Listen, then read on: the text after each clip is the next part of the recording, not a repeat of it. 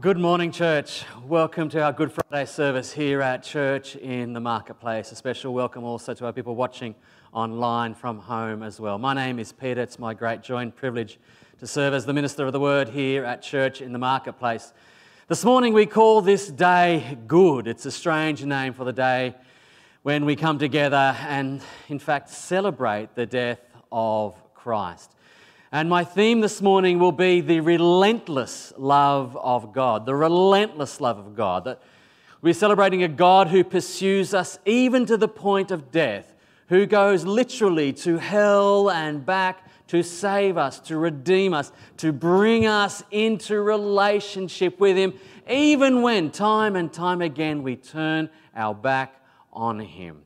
We're going to be affirming that our faith is not a religion, it is a relationship a living, breathing relationship with the God who breathed the cosmos into existence through faith in his Son, Jesus the Christ, the God man who gave his life in order that we might retain ours. The relentless love of God is our theme this morning. Why don't we begin with a word of prayer? Let's pray. Loving Lord, we come before you this morning with mixed emotions. For today is that worst of days when your Son, the spotless Lamb of God, was nailed to a cross. When you came to earth and gave your life in order that we might retain ours, in order that we might be saved. So we call it good, Father. We say thank you for this amazing day, this incredible act of love, this incredible act of sacrifice as we gather. We pray that this morning you might open our eyes afresh to this story. We pray that you might help us to see something new in it. We pray that you might deepen our understanding of this profound truth, this profound mystery that is Good Friday. In Jesus' mighty name. The people said, I'm going to start off our worship this morning with a CMP original. Thanks, Lucy.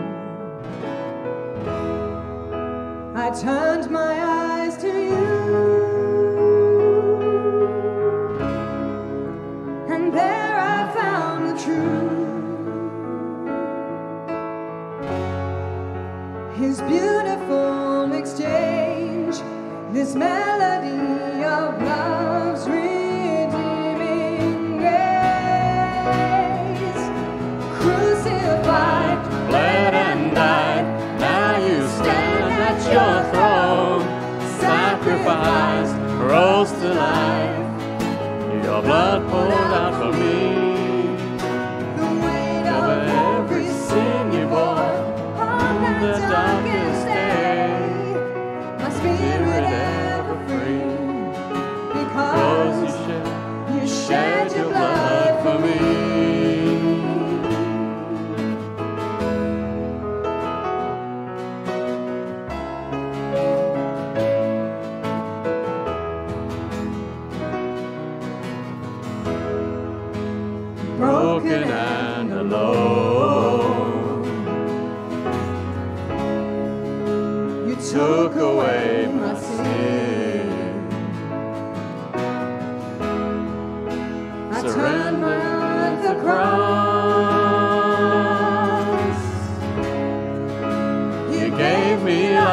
Again. Beautiful exchange, this melody of love's redeeming grace. Crucified, bled and died. Now You stand at your throne, sacrificed, rose to life. Your blood poured out for me. Weight of every sin you bore on that darkest day. my Spirit ever free, because you shed your blood for me.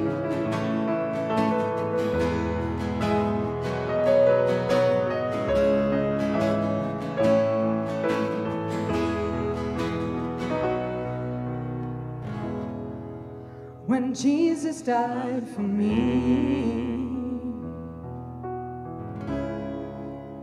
Now I see the need to live my life for you.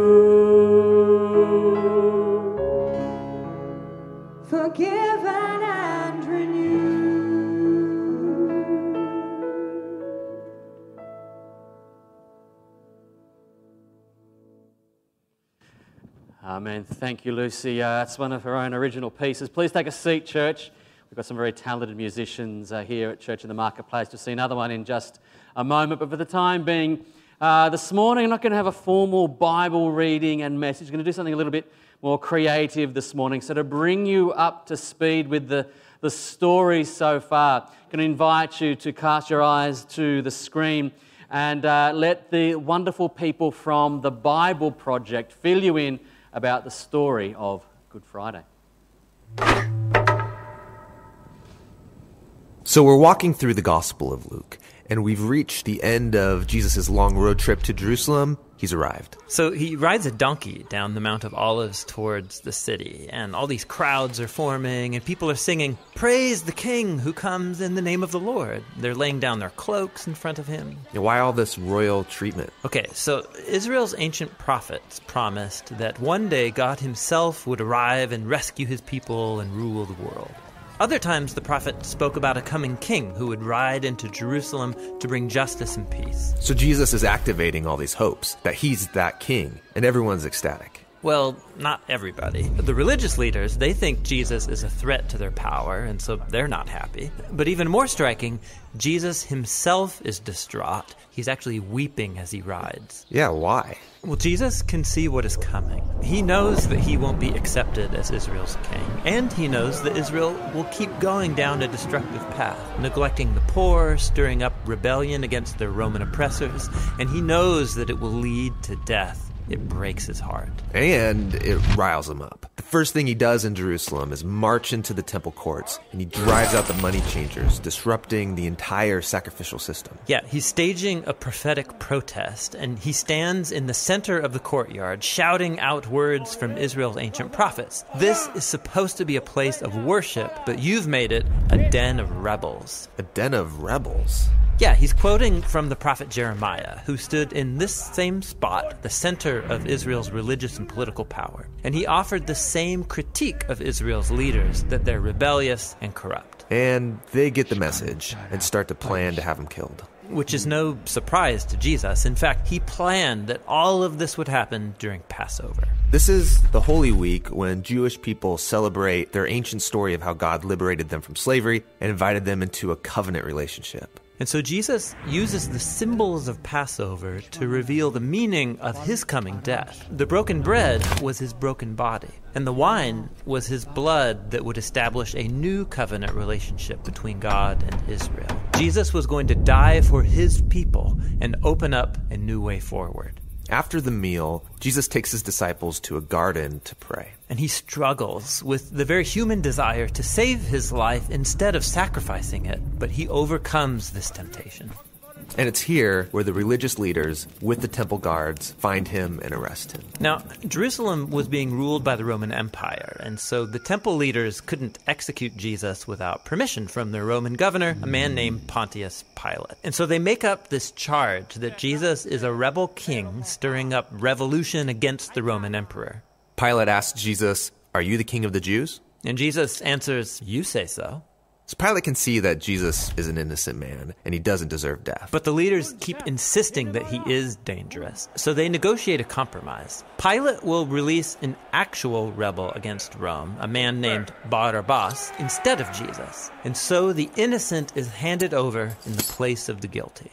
Jesus is taken away with two other accused criminals and nailed to a Roman execution device. And people are mocking him. Hey, if you're the Messianic king, save yourself and us. But Jesus loved his enemies to the very end, offering hope to one of the criminals dying beside him, and he even prayed for his executors Father, forgive them. They don't know what they're doing. And then the sky darkened as an innocent man died the death of a rebel. And then Jesus cried out with ancient words from Israel's Psalms Father, into your hands I commit my spirit. And then Jesus died, innocent and alone.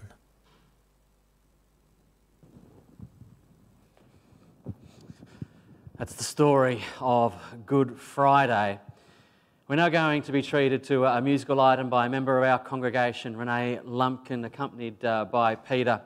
Going to be performing an item called Via Dolorosa. It is a road in Jerusalem you can walk to this very day. It is the path that Jesus is said to have taken on that fateful day, uh, the path of tears. Thank you, Renee.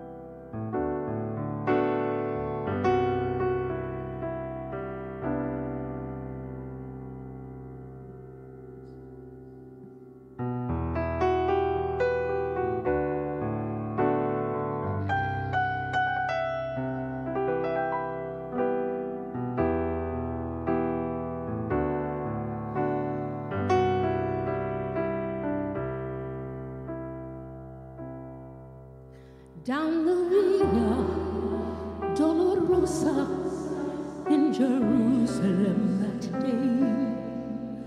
The soldiers tried to clear the narrow street, but the crowd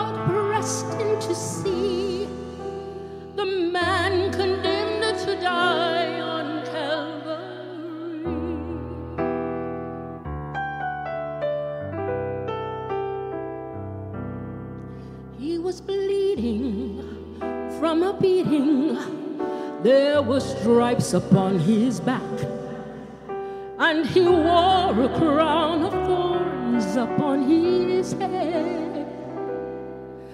And he bore with every step the scorn of those who cried out for his death.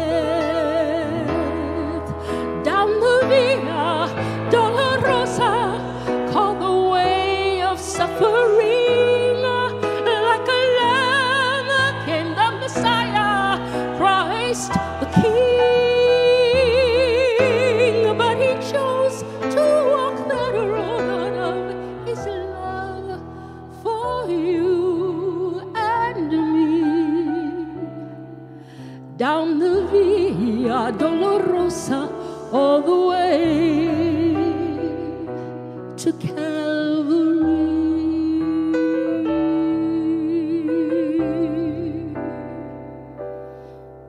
Por la Via Dolorosa, triste día en Jerusalén.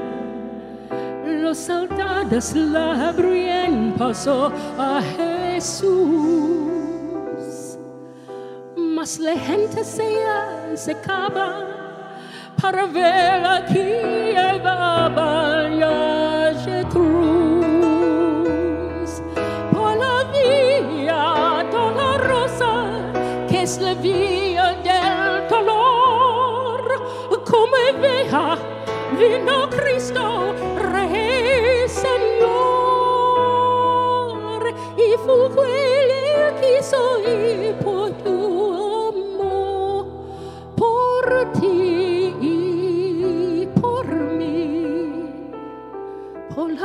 vía dolorosa al Calvario y a morir.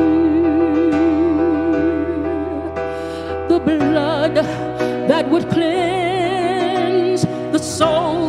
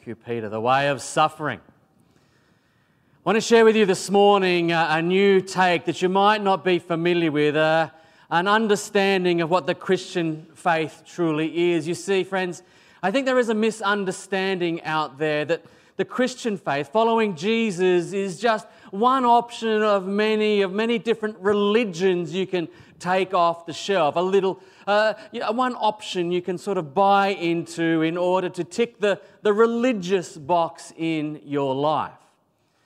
I want to share with you this morning that following Jesus, this God man, Jesus of Nazareth, Jesus the Christ, he's got nothing to do with religion. In fact, he raged against religion.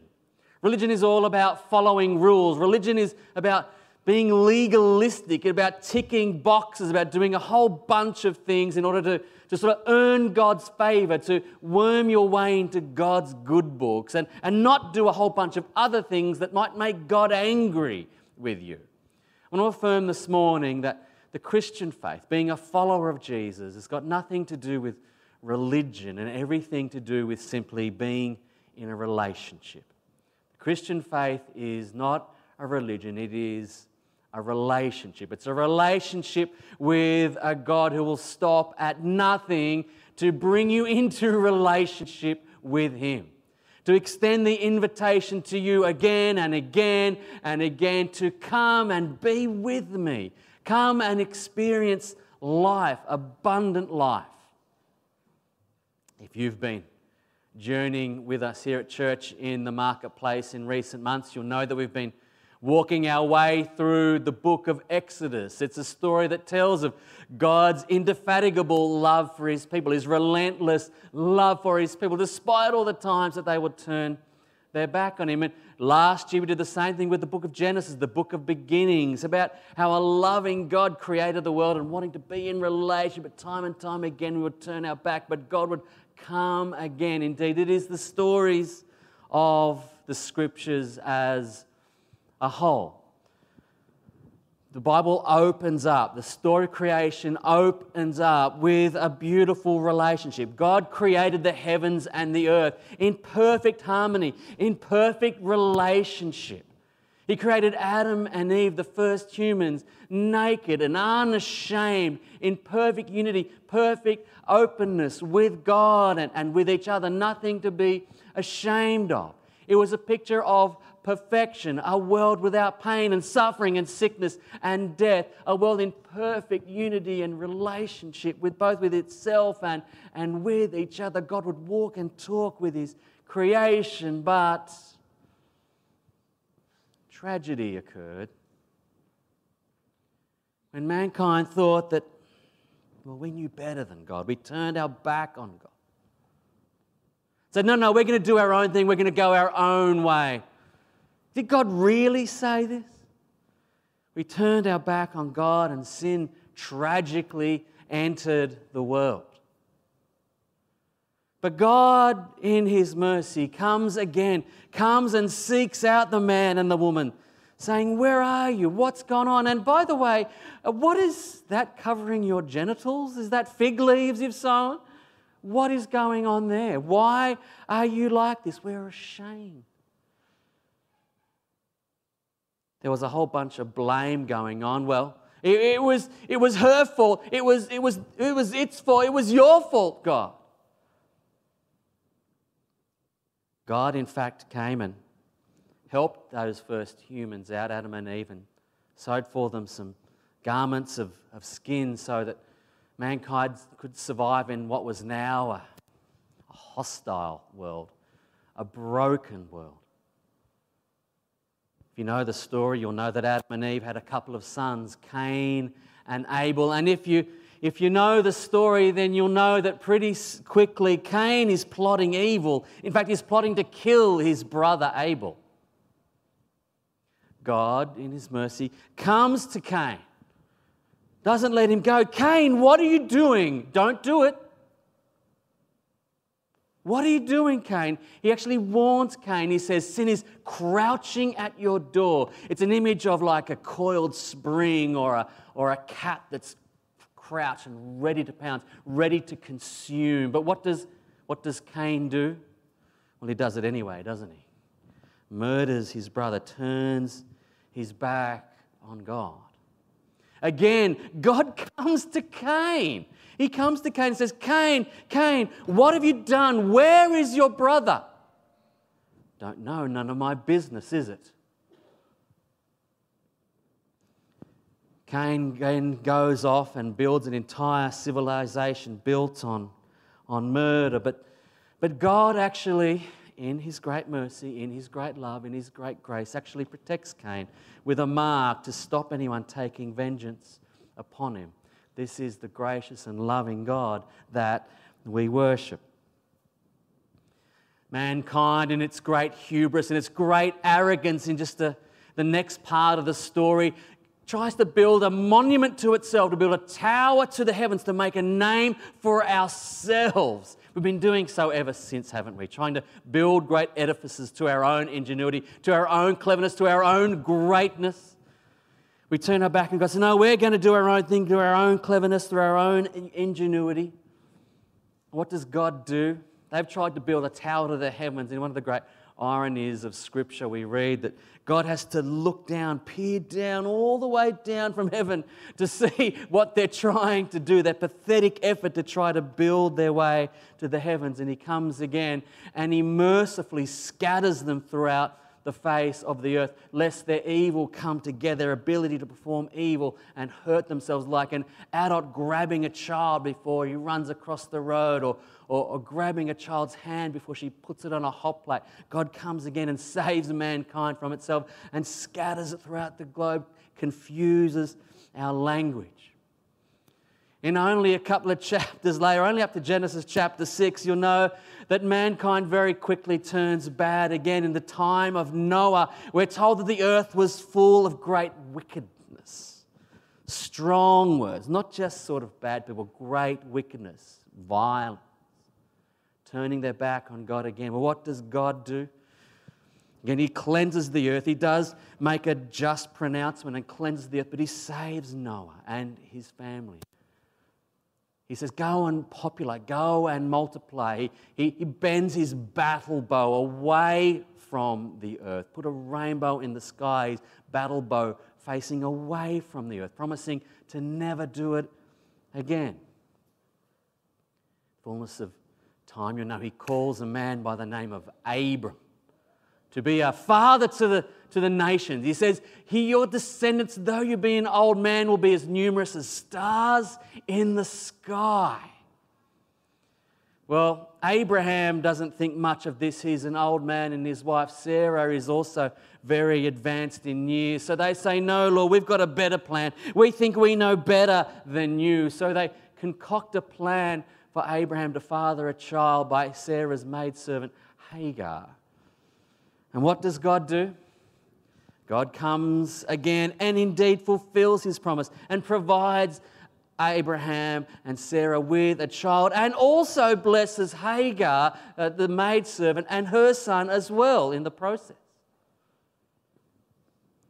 Abraham's great grandson by the name of Joseph was sold into slavery by his brothers in a fit of jealousy and rage. They sold their brother to a bunch of slave traders were taken down to Egypt. But God, in His mercy, in His love, in His grace, comes again and uses it to raise up Joseph to be a, the prime minister of Egypt and, in fact, save his people.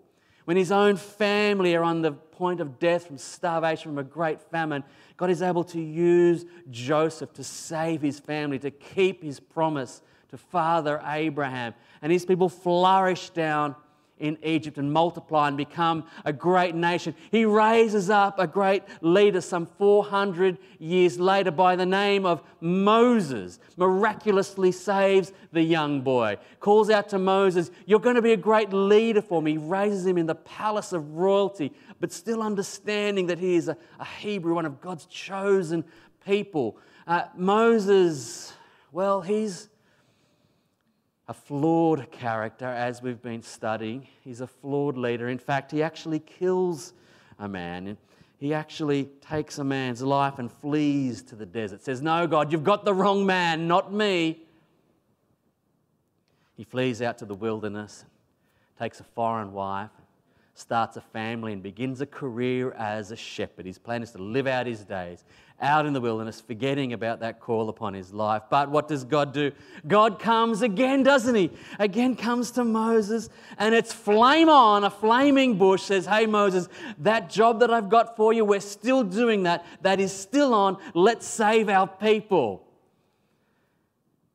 We all know the story. God saves his people miraculously through the Passover, through the death of an innocent lamb who is, protects his people. And they and they escape uh, slavery in Egypt through the waters of, of the Red Sea. A, a spectacular, miraculous moment of graciousness and love and, and provision, Spec, spectacular provision for his people, spectacular rescue for his people. But as we heard just a couple of weeks ago, what are they doing? They're rescued. They're out of slavery. They've been, they're, they're free. And what do they do? They turn their back on God again and start grumbling and moaning, wishing they were back in slavery.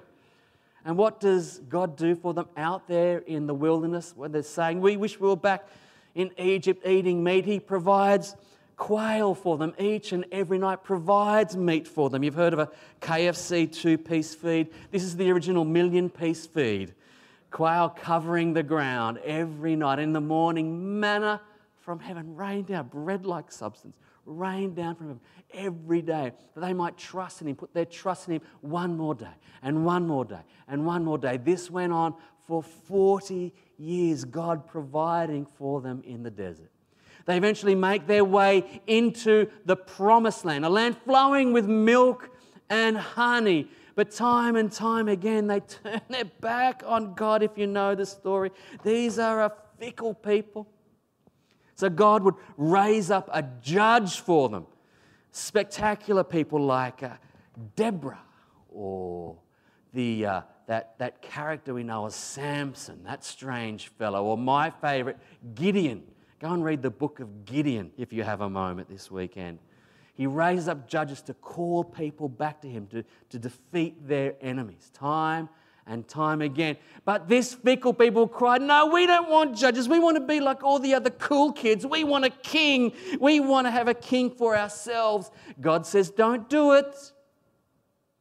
Don't do it. You don't want a king. Yes, we want a king. The king is going to take your sons. He's going to march them off to war and have them slaughtered, as they've been doing every day ever since, still to this very day.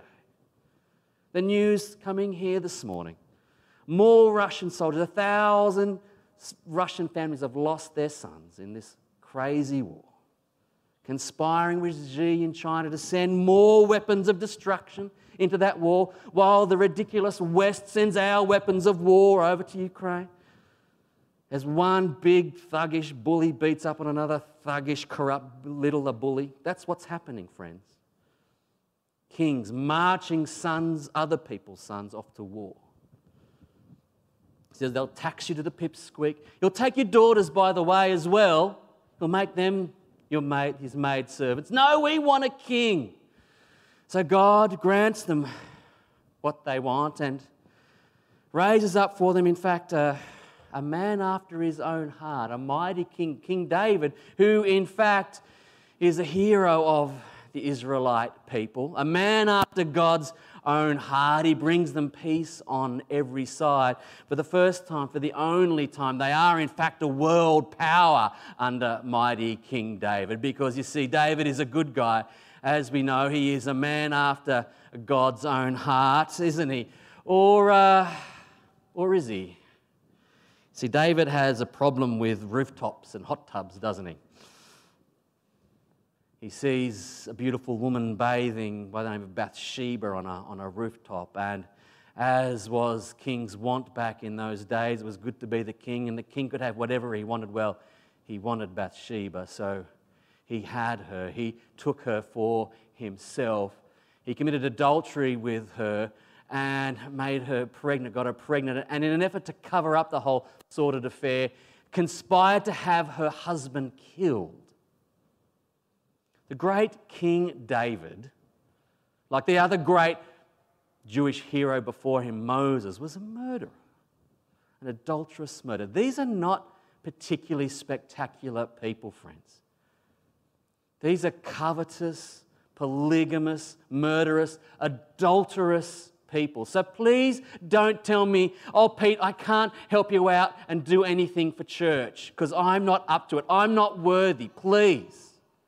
I've had a gutful of people telling me, oh, I, I can't do that because I don't know that, or I'm not experienced enough, or I'm not holy enough. I don't want to hear it. The great heroes of Scripture were flawed, fallen characters that God used. They were just willing to have a go, to have a crack. What do you think I'm doing right now? Desperately trying to remember the stuff that I learned an hour ago on my iPad, hoping that I don't forget to tell you something. I'm just a punk from the Hills District. There's nothing special about ministers and priests and rabbis and pastors. We're just people.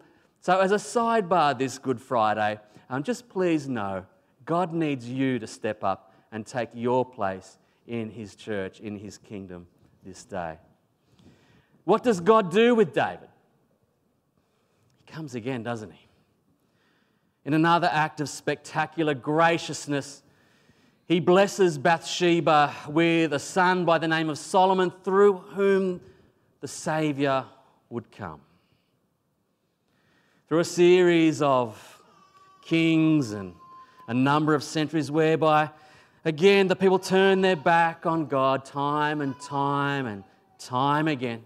God would come again and, and raise up a, a prophet to speak forth his truth to the people, saying, Turn back to me, come back to me, stop heading down this path. You know the names from your Old Testament Isaiah and Jeremiah and Ezekiel. And by the way, it wasn't even just his own people. The prophet, uh, the, the great prophet of Jonah, was, was called to to speak to a foreign people, the people of, of Nineveh and Assyrian people, a terribly violent, brutal people. Did you know there are still stone frescoes, stone carvings that shows Assyrians flaying their opposition, skinning the, the enemy army alive. These were brutal, wicked, heinous people. Such is the extent of potential for darkness in the, in the human heart. But God called Jonah to go and testify as well. Go and, go and minister, go and preach to these people. What did Jonah say? Nope, not doing it, and tries to run in the other direction. What does God do? He provides a big fish and convinces Jonah, yeah, no, that's still happening, Jonah. We're, we're doing this. And off he goes and preaches to this wicked city of Nineveh. They repent and, and turn to God. This is the story of the Old Testament, time and, and time again. The people turning away, God coming again, being relentless in his love for them, relentlessly pursuing them, time after time after time, all throughout the story of Scripture. God turning up and saying, Come to me. I invite you to be in a relationship with me. The fullness of time, of course God provided one ultimate solution, one ultimate invitation. He fulfilled the prophecies of old, he fulfilled his, his promises to Abraham and to Moses and to, David and the promises of the, of the people of old. And they eventually, after being transported away to, into captivity to Babylon, he eventually brings them back into the promised land under the leadership of people like Ezra and Nehemiah and raises up a Messiah. God breaks into human history. He breaks into time and space itself in the form of a baby born in the town of David, a little hick town by the name of Bethlehem. The town of David, where he would have been keeping his sheep about a century, about a millennia beforehand. Born to an unwed, pregnant teenager, cause of great scandal back in the day, of course. Born in a stable, no place to lay his head, his head, went through his whole ministry having no place to lay his head. This Jesus went on to preach incredible graciousness to people like Zacchaeus, a wee little man, a short man who was a filthy tax collector, hated by his fellow humans. Ripping off his fellow Jews. I mean, nobody likes paying taxes, but this is next level. He was not just a tax collector, he was working for the Roman oppressors.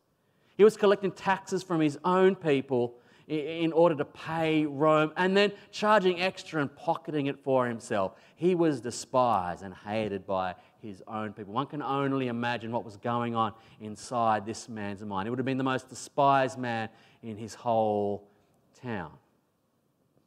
What does Jesus do? He comes to Zacchaeus, doesn't he? he says, Hey, Zacchaeus, come down from that tree. I'm eating at your place tonight.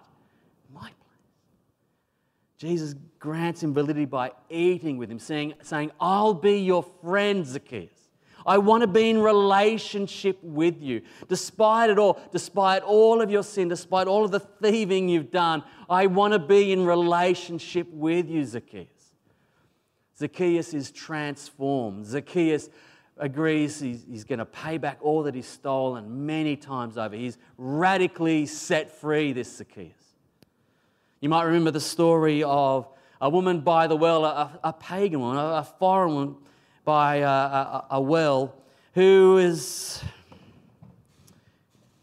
been divorced, not once, not twice. She's been divorced, actually, not three, no, not four, five times. And the bloke she's with now isn't even really her husband. She's at the well in the middle of the day, not wanting to be near any of the other women. What does Jesus do? He turns up, a good Jewish boy, with this Samaritan woman in the middle of the day at a well. It's not really the done thing. He says, I know what you need. You're thirsty. You need living water. I will provide that living water for you, and you'll never be thirsty again. She goes and is one of the great evangelists and goes tell everyone about this Jesus fellow. You might remember the woman who is caught in the act of adultery. There's no doubt that she is, in fact, uh, guilty. You might un- wonder where's the man in all of this, but really, she's just being used. She's being set up in order to set up Jesus. But what does he do? Jesus comes to this woman and he actually kneels down beside her. He, he kneels down in the dirt and, and just starts doodling in the dirt, just with her, just beside her in a shame. She's been dragged out of bed, no doubt half naked, cast out into the public square to be exposed and trying to trap Jesus. But he sits there with her, just starts doodling in the dirt until one by one all of her accusers slink away.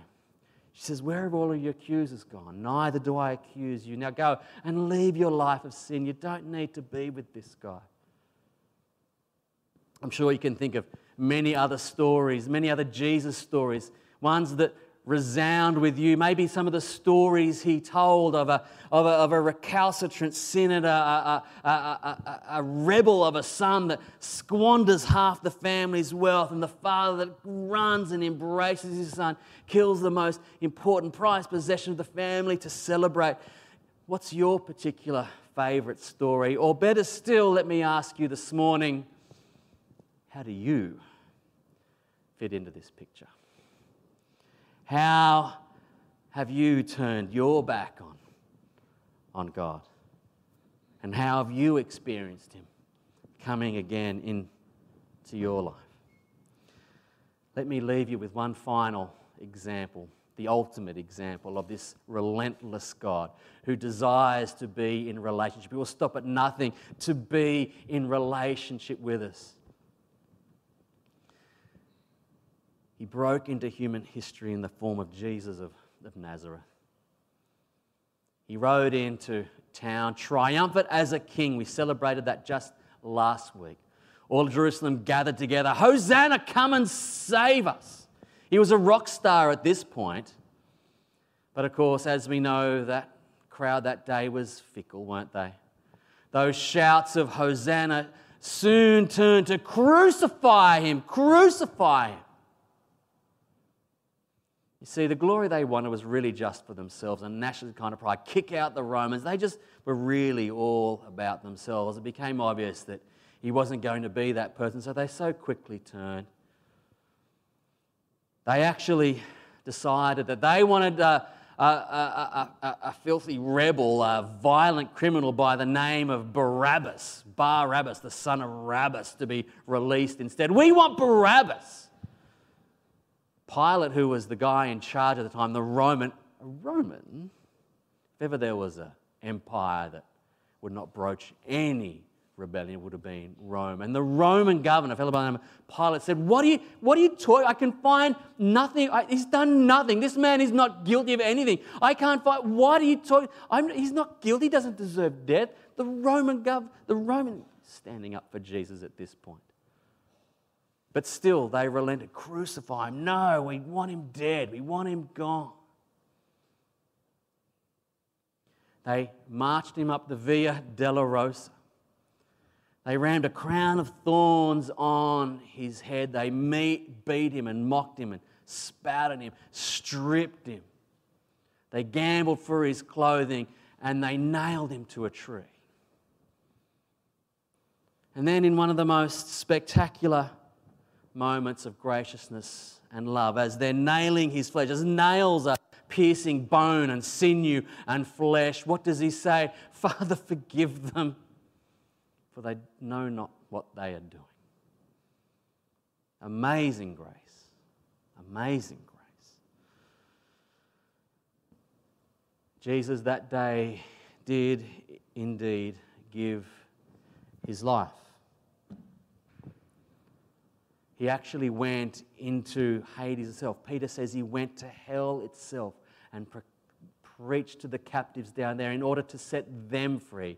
He said he has the very keys of death itself. Some people, of course, go on turning their back on Jesus day after day after day.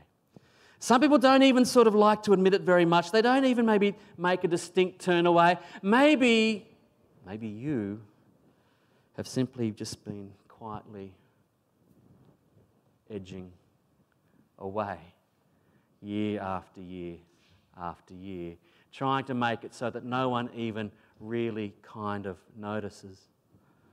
Others of us turn up the volume so loud with the world that we might even be here at church every single week, giving the appearance of being in relationship, but in actual fact, we're really just heading our own way, doing our own thing, not really wanting to hear what God has to say, the way that He's calling us back to Him, the way that He's calling us back to repentance.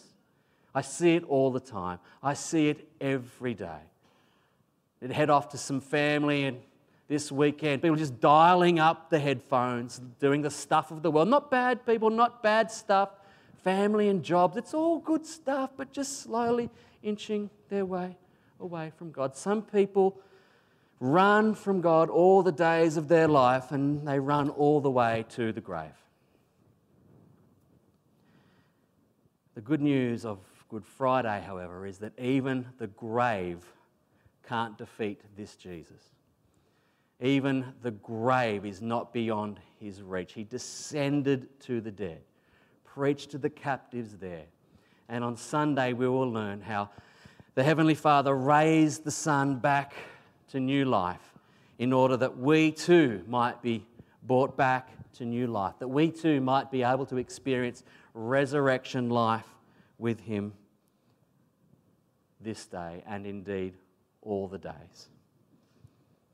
Isaiah chapter 59 tells of how our sin makes it hard for us to see God's face, to hear His voice. But it says His arm is not short. His arm reaches in and saves us, saves us from the worst fate of all. That is an eternity without God, separation from God.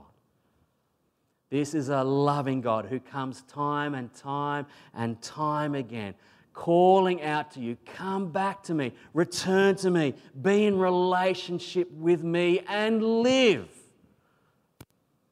This is the God who will stop at nothing to save you, to save you from yourself, to save you from the foolish decisions, to save you from all those times you thought you knew better and, in effect, made yourself your own God and went your own way. It leads only to destruction. But thanks be to God he sent his own Son into the world to pay the price that should have fallen upon ourselves. He took upon himself the punishment that was deserved for us. We call it the great exchange. We receive his blessing, we receive his goodness, we receive his holiness. Praise God. Our sins are washed clean, whiter than the snow. Friend, I invite you this day, if you haven't already, to make this Jesus your Lord and your Savior, the boss of your life, I tell the scripture kids at Waverley Public School. Make him the boss of your life today. It will be the best decision you ever make. You will experience abundant, eternal resurrection life, not just pie in the sky when you die, but in this life as well. Abundant life in this life and the next. Turn to Him today. Come into relationship with this relentless God today and live. Amen? Let's pray. I'm going to invite you to pray and to pray a Good Friday prayer. And I'm going to invite you to, in a moment, we're going to have a declaration of, of forgiveness in just a moment. But why don't we just spend a moment in prayer, confessing to God all of those times when we have turned aside, when we have gone our own way. Let's pray. Loving and gracious God, thank you for Good Friday. Thank you for your relentless love. Thank you that you love us even to the grave. Father, we say thank you for the gift of Jesus Christ. We say thank you that you broke into the world to make sure that our relationship was always available to us. We say thank you, Father, that you never force yourself upon us, it is always our choice. So, Father, we commit ourselves afresh this day to turning towards you, living in covenant with you, to follow your good, life giving precepts for this life yielding our lives, surrendering our lives, handing over the reins, the steering wheel of our lives, and saying, Here, Lord, come and take the wheel. I am yours. I surrender to you this day. Have your way this day and every day in my life. Thank you for the atoning sacrifice of Jesus Christ. Thank you that death has been defeated. Thank you that the power of the grave no longer holds sway. May we each take hold of the life that is freely available to us this day. In Jesus' name, amen. I invite you to cast your eyes to a screen. We're going to do something a little bit traditional now. We're going to have what's called a, a declaration of, of forgiveness. It's going to be drawing on a, on a passage of, of Scripture from, again, that prophet Isaiah. Isaiah writes this He says, He was pierced for our transgression, He was crushed for our iniquities. The punishment that brought us peace was upon Him, and by His wounds we are healed. Friends, hear then the good news of Jesus Christ. Our sins are forgiven. Be to God indeed. Amen. We're going to uh, stand and sing once more. Let's, let's sing together.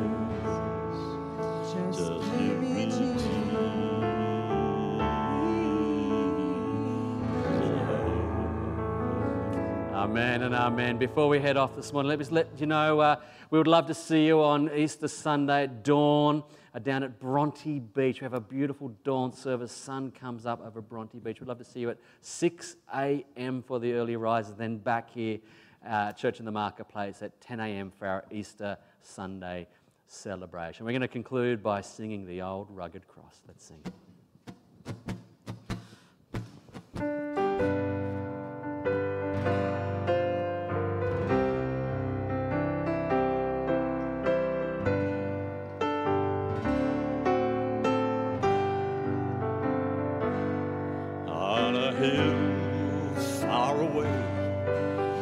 An old rugged cross, the emblem of suffering and shame. And I love that old cross where the dearest and best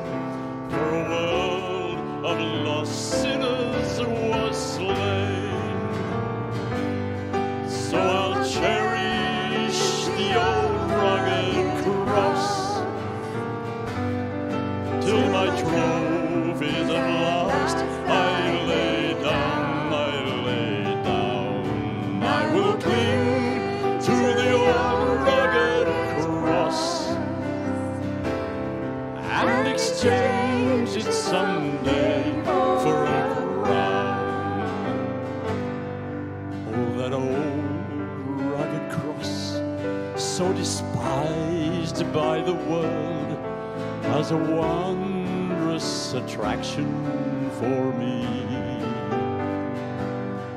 For the dear Lamb of God left his glory above to bear it to dark Calvary. So I'll cherish the old rugged cross till my trophies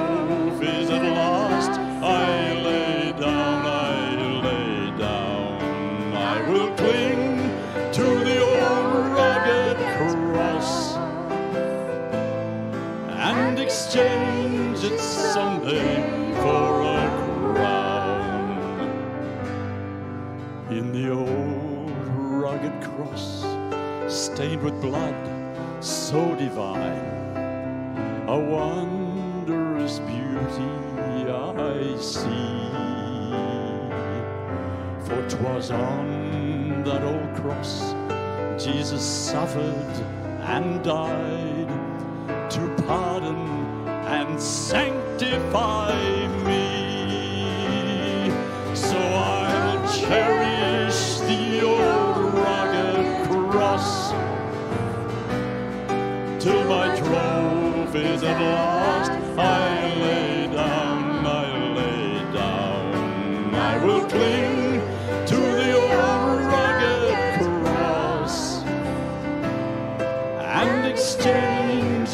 someday for a crown. To the old rugged cross I will ever be true. Its shame and reproach gladly bear. Then he'll call me someday to my home far away, where his glory forever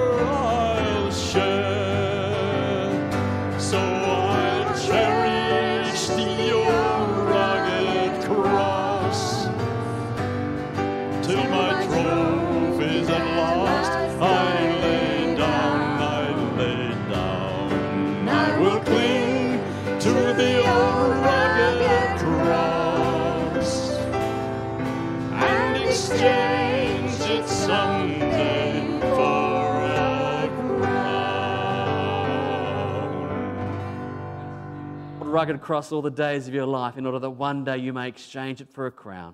And may the grace of our Lord Jesus Christ, the love of God, and the fellowship of the Holy Spirit be with us all, now and forevermore. Amen.